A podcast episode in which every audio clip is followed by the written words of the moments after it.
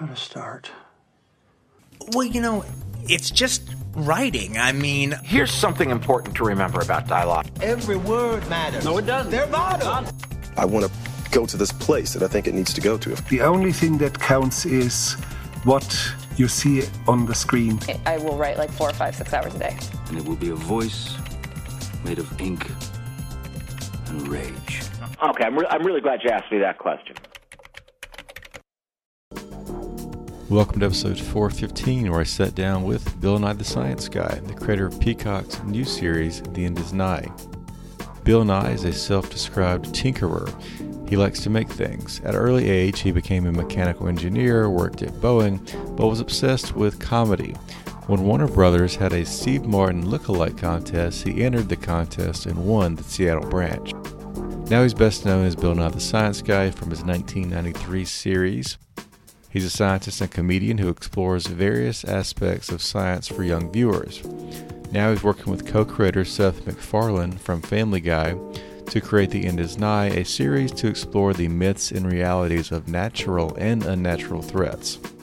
In this interview, Bill talks about his origin story, the importance of listening as a comedian, how he partnered up with Seth MacFarlane, why humans are in charge of the Earth now, and how to stay optimistic when facing overwhelming challenges. Well, what happened was I became a mechanical engineer because I like bicycles and airplanes. And, you know, I'm a tinkerer. I make, I like to make things. All right. So I managed to get an engineering school. I had a very good physics teacher in high school. I managed to get an engineering school. It's working at Boeing, this and that. And then Warner Brothers Records had a Steve Martin lookalike contest. and if you're of a certain age, the first Steve Martin's first two albums were just hugely influential. I mean, everybody and his brother was doing Steve Martin jokes. And every city in US and English speaking Canada had two comedy clubs like one week after the success of those albums. So Warner Brothers Records sponsored this contest. I entered in Seattle and I won. I won, but I did not advance beyond Seattle. That was, I just won that. But after that, people wanted me to do Steve Martin impressions at events, and then you want to do your own jokes. You want to try to write your own material. So I got an interest in stand up along about 1980. And then the United States produced both the Chevy Vega and the Ford Pinto cars. And these were about as bad a car as a US manufacturer could manage. And so I got very concerned about the United States and our future. U- US abandoned teaching the metric system, Mm-hmm. took solar panels off the roof of the White House. Uh, and so I got very concerned about the future and I wanted to affect it. And I realized that the best way, perhaps a good way to affect the future, was to get young people excited about science. Hmm. So it, it was quite a process from winning the Steve Martin Lookalike contest in 1978 to doing a pilot for the Science Guy show in 1992 Mm-hmm. But it uh, they were all consistent, one thing leading to another thing. And that was initially in in Seattle. What what did you kind of start with? How did you kind of uh, like? What was the pitch like for that? What what did they like about it? So so here, the story goes. Now the story is lost in antiquity, but it starts with after you start after I tried to do stand up comedy, I would go to open mic nights, right?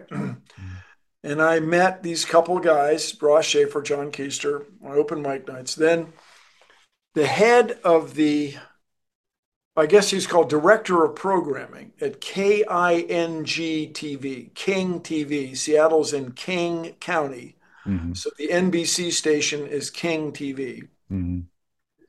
Uh, Chuck Jones said, I want to have a comedy show. I want to have a comedy show. Everybody's got a comedy show. Let's have a comedy show. So we hired these guys who were doing very well in these open mic nights. And one, Ross Shafer won the comedy competition one year. And so I met them many times and I started submitting jokes, this and that. And then uh, I was a young guy. I was in a strange town.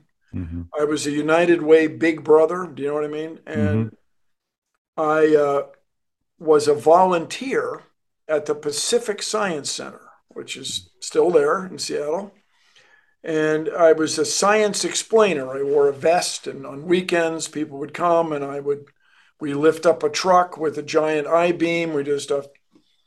Anyway, one week on this comedy show, a guest canceled. Hmm. And it was either Geraldo Rivera, who had written a book and was traveling, or it was Rita Jenrette. Have you ever heard of Rita Jenrette? Mm. And so the story is really lost. I think it was Rita Jenrette. She was notorious. She had she claimed to have had sex on the steps of the U.S. Capitol, and she was uh, had did a spread in Playboy, even though she was married to a congressman and all this stuff. But she canceled, so we had to fill six minutes, mm. and six minutes of television—that's a long time. Mm. And so Ross Shafer in this meeting just offhandedly says, "Bill, why don't you do that stuff you're always talking about? You could be, um, you could be Bill Nye, the science guy, or something." and then he closes his briefcase, leaves the meeting because he was also the host of the most popular evening drive show on radio, on KJR. KJR is so old. How old is it? KJR is so old. It only has three call letters. It's in Seattle. KJR is still there all every day, all day. And so uh, I did the household uses of liquid nitrogen. Because, mm-hmm. you know, we've all got liquid nitrogen around, of course. Of course we do. and so you have celery that's gone limp. You can make it crisp by mm. freezing it in the liquid nitrogen. You take the onion that you froze and you hit it with a knife. It sounds like breaking glass. It's very satisfying, the layers of onion. And then the payoff, which I did as a science explainer all weekend, is you chew the frozen marshmallows, which we would call roasted in liquid nitrogen. You chew it and steam comes out of your nose. It's really very satisfying. Well, Ross, this is an aphrodisiac and steam. And so after that, the science guy bit became a regular thing. Every three weeks or so, I would do a science guy bit. And they got bigger and bigger and crazier and crazier. Then there, there were two people working on a show called Seattle Today. Mm-hmm. And you don't have to ever have seen an episode of Seattle Today. It's a show in the morning for people who are home in the morning, almost all women, right. almost all housewives is the old term. and they wanted to have their own production company. Jim McKenna and Erren Gottlieb wanted to leave Seattle Today and do their own thing. And so they got hired by the Washington State Department of Ecology. Mm-hmm. Washington State is so groovy, it doesn't have fish and wildlife. No, it has ecology. And so we did a shit. We they hired me to do a 20 minute video called Fabulous Wetlands, mm-hmm. which you can still find on the electric internet there. And that became a template we, we should do a show, a science guy show, in the same fashion. So it took about four years mm. going around to the Department of Energy, the National Science Foundation, King TV itself, trying to get people in management to think this was a good idea. And eventually, Jim and Erren managed to do that. And we made a show. And uh, the pilot was successful enough on my recollection is 20 public broadcasting stations, and that led to a contract with Disney and with PBS to produce these shows because there was something at that time called the Children's Television Act. Mm-hmm. And this was a real thing for Tipper Gore, mm. Al Gore's wife at the time. And uh, she really wanted to have three hours of educational programming every week. And television station station group owners this is an outrage you know we have a license to print money you can't make us do educational television but uh, we were at the right place at the right time mm. all i'll say Did your comedy change? I would imagine in the nightclubs you're talking to adults, but then uh, pretty soon you're talking to kids. How did? Yeah, there was a lot shift? fewer, a lot fewer um, sexual references, a lot fewer. Uh, but the, the idea of comedy, what makes you laugh is well, people have written books about this, but it's the surprise. Mm-hmm where you don't see it coming, but it's also the anticipation. First guy goes into the bar, second guy's the third guy goes into the bar, and blank, right? Mm. So uh, I'm standing in front of a vat of seawater, cubic meter of seawater on a kid's show. I guarantee you at some point I'm going to try to take a sip of seawater and spit it out. I mean, that's just right. going to happen. Okay. Right. Deal. Yeah. Were you always kind of spontaneous? Like I've heard Conan O'Brien say he got too structured and had to learn to like be a little bit looser in his like live bits. So did you find kind of a balance with those two things? Well, the, yeah, the key, man, and it is difficult. You have to listen. Yeah. I was on Conan O'Brien's show once mm-hmm. Back in the day, really lot, wide lapels, big coats, uh, suits. I mean, uh, you have to listen. And then and if you're doing if you're the only guy on camera talking to a lens whatever you have to imagine what the list what the viewer is thinking hmm. that's my opinion that's a really that's a great question did you kind of start to create your own set of rules and like a balance of education and entertainment? Like it seems like you found that balance but how did well, you that's our it? goal. That yeah. is the goal. Yes. So no so this is i'll tell you this came up uh, about a month ago. In the 1993, now I'm going to say maybe it was 1990, in the fall of 1994, the Federal Communications Commission, with the influence of Tipper Gore and the Children's Home, had a hearing about children's television and what's going to qualify as, as educational programming. Mm-hmm. And I told those guys to their face, they weren't all guys, I told those people to their faces the show has to be entertaining first. It's a TV show. Mm. You have to start with it entertaining and then make sure it has educational uh, messages. Mm-hmm. And that's to me is very straightforward. But if it's not entertaining, who's going to watch it, people? Yeah. Like I understand you're all well well intending three hours of educational programming, no jokes, we're deadly serious. I got all that. But in order to get people to watch it, it has to be entertaining. So striking that balance is the name of the game, man. So we come up with what we want to get across, what disaster we're going to use. We think about how we're going to kill me. then we think about, then we write it, and then we try to add jokes.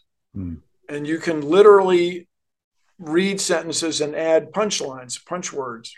Or you have a big idea that's inherently silly, you know, some sort of giant machine. Or the Disaster Institute, I won't say it's silly, but it's whimsical.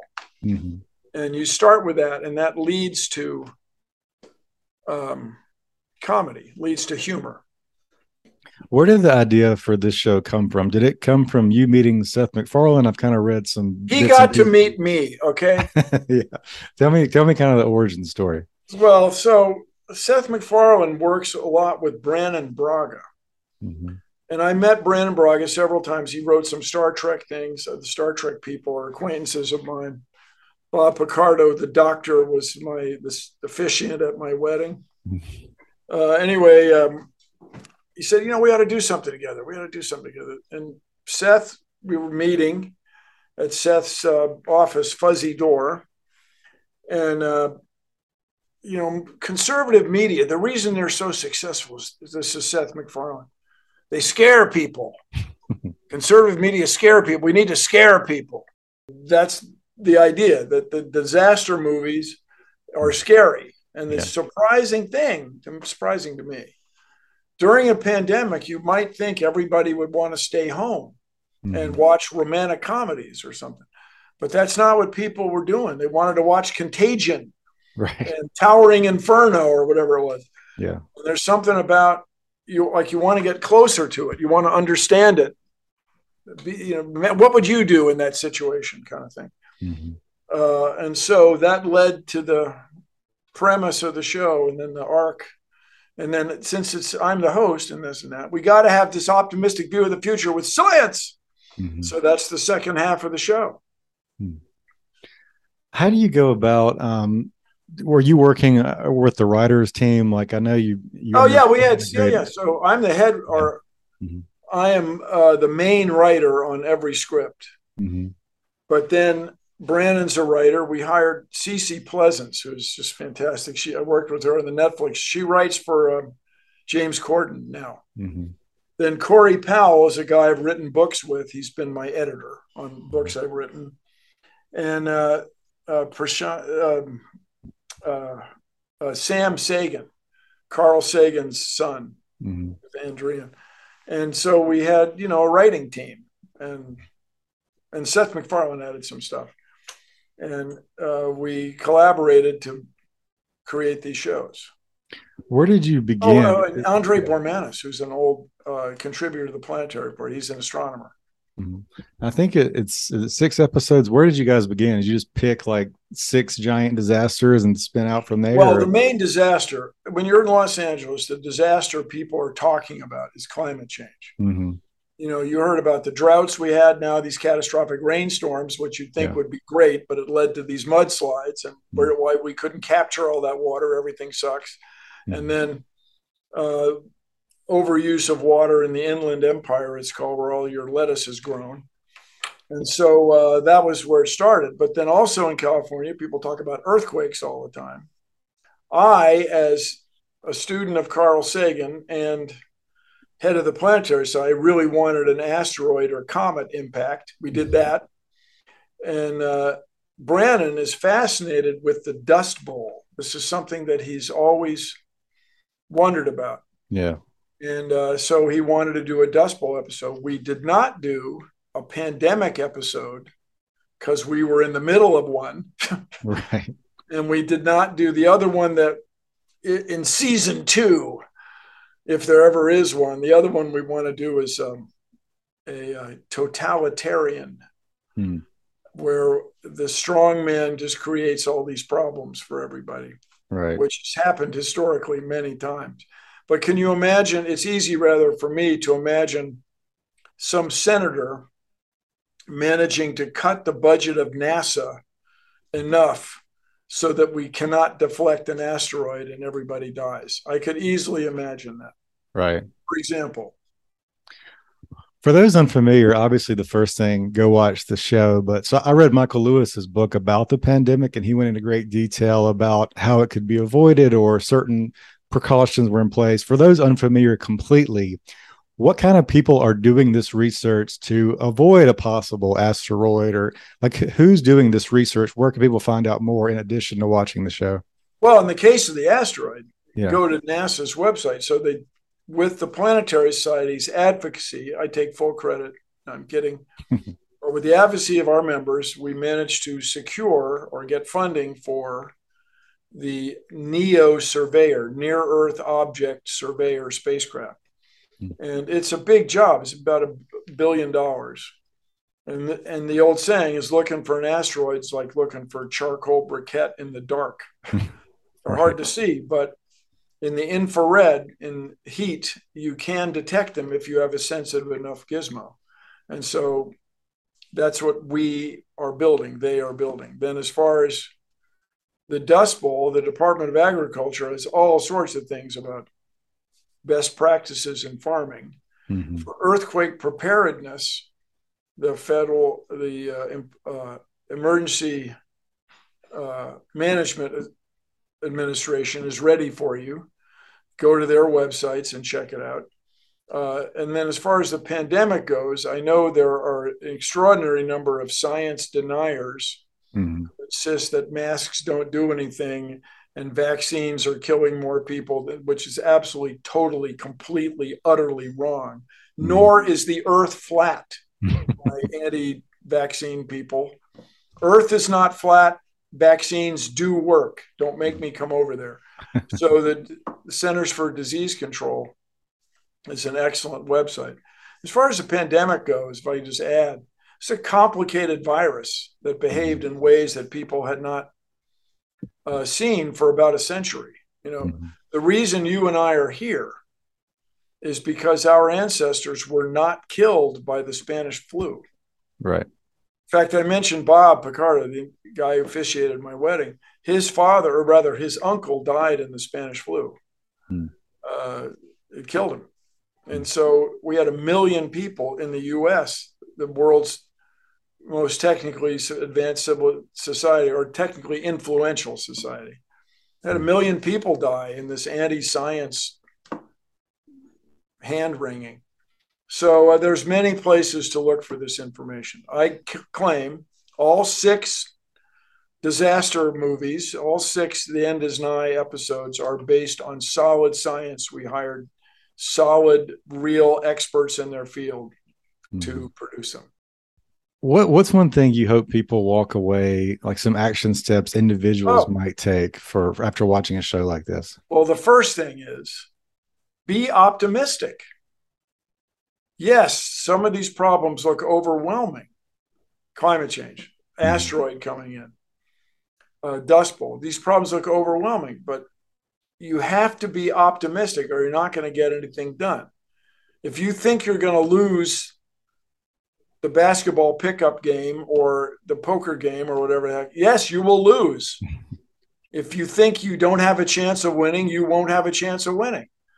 So we want everybody to be optimistic, the, uh, not in denial and not uh, not concerned, not worried, but at the same time understanding that we can do something to address each of these huge problems. Mm.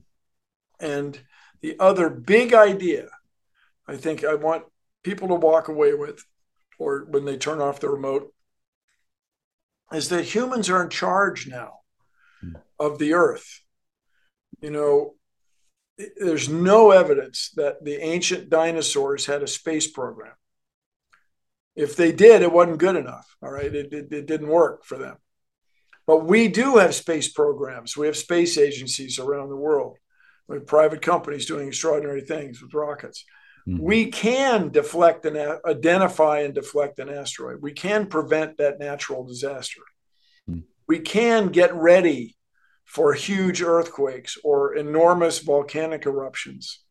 We can prepare for those things.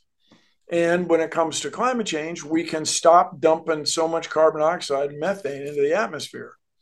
We can do this, and then we can eventually develop technologies to take carbon dioxide out. So we are in charge. When I was a kid, there were fewer than 3 billion people in the world. Now there are eight going on 9 billion people. Mm. And so what's changed is we are not separate from nature. We are so influential in every part, every ecosystem on Earth. So let's embrace that. Let's make decisions. Let's create, let's uh, write policies. Let's invest in technologies to take care of the Earth as stewards, the same way you take care of your house or your kid or whatever is you you're active in managing it. And that's what we have to be. We have to be active in managing earth. Hmm. back to you. You, you kind of started your career taking on a great deal of personal responsibility for these things. Where does that kind of come from? I'm if you know or if you've thought about it i guess. I mean well i guess you know i um my parents were both veterans of World War II. Mm-hmm. And they had a real team spirit view of the world, I think. They viewed uh, uh, participation in politics as very important. Mm-hmm. like voting was the huge thing with them. And uh, the thing that happened in World War II to everybody was everybody pulled together. Mm-hmm people from all walks of life and all political stripes work together to address this global problem. And I guess I was brought up with that. Then I was I was a very good Boy Scout. It's a good Boy Scout, and community service is uh, part of it. Uh, I don't know. I was brought up with that. Mm-hmm. And you know, one of my favorite sayings is, "In order to leave the world." My dad had two things you had to do you everybody is every person is responsible for his or her own actions and leave the world better than you found it hmm. So if you want to leave the world better than you found it, sometimes you got to pick up other people's trash. It's just how it is.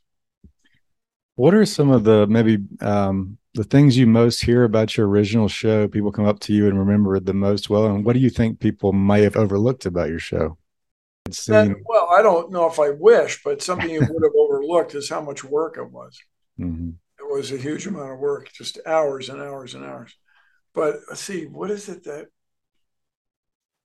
Well, I don't know if it was overlooked, but there's a lot more to each topic. We did a what did I talk topic about dinosaurs or volcanoes or earthquakes. The Science Guy show did all those.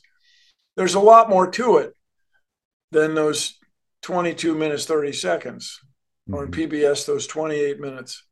There's a lot more to it than we could present in a half hour. Mm-hmm. I don't know if that's overlooked. It's just yeah. important.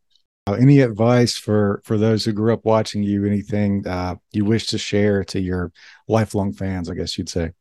Turn it up loud. I hope we put our heart and souls into that thing. Mm-hmm. Everybody worked as hard as he or she could, and so I hope you enjoy it. And a third generation of people is watching the show now. Yeah, that's because guys like you are having your kids watch it. Right. So thank you. Thanks so much for tuning into the show. Before you take off, I want to give you a free gift.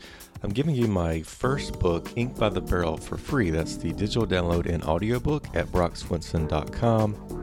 Inside this book, you'll learn how to annihilate writer's block by embracing Elizabeth Gilbert's playful trickster mentality. You can learn to weaponize your anxiety with Kevin Kelly's different is better approach, and learn how to defend your time with Ryan Holiday's calendar anorexia mindset.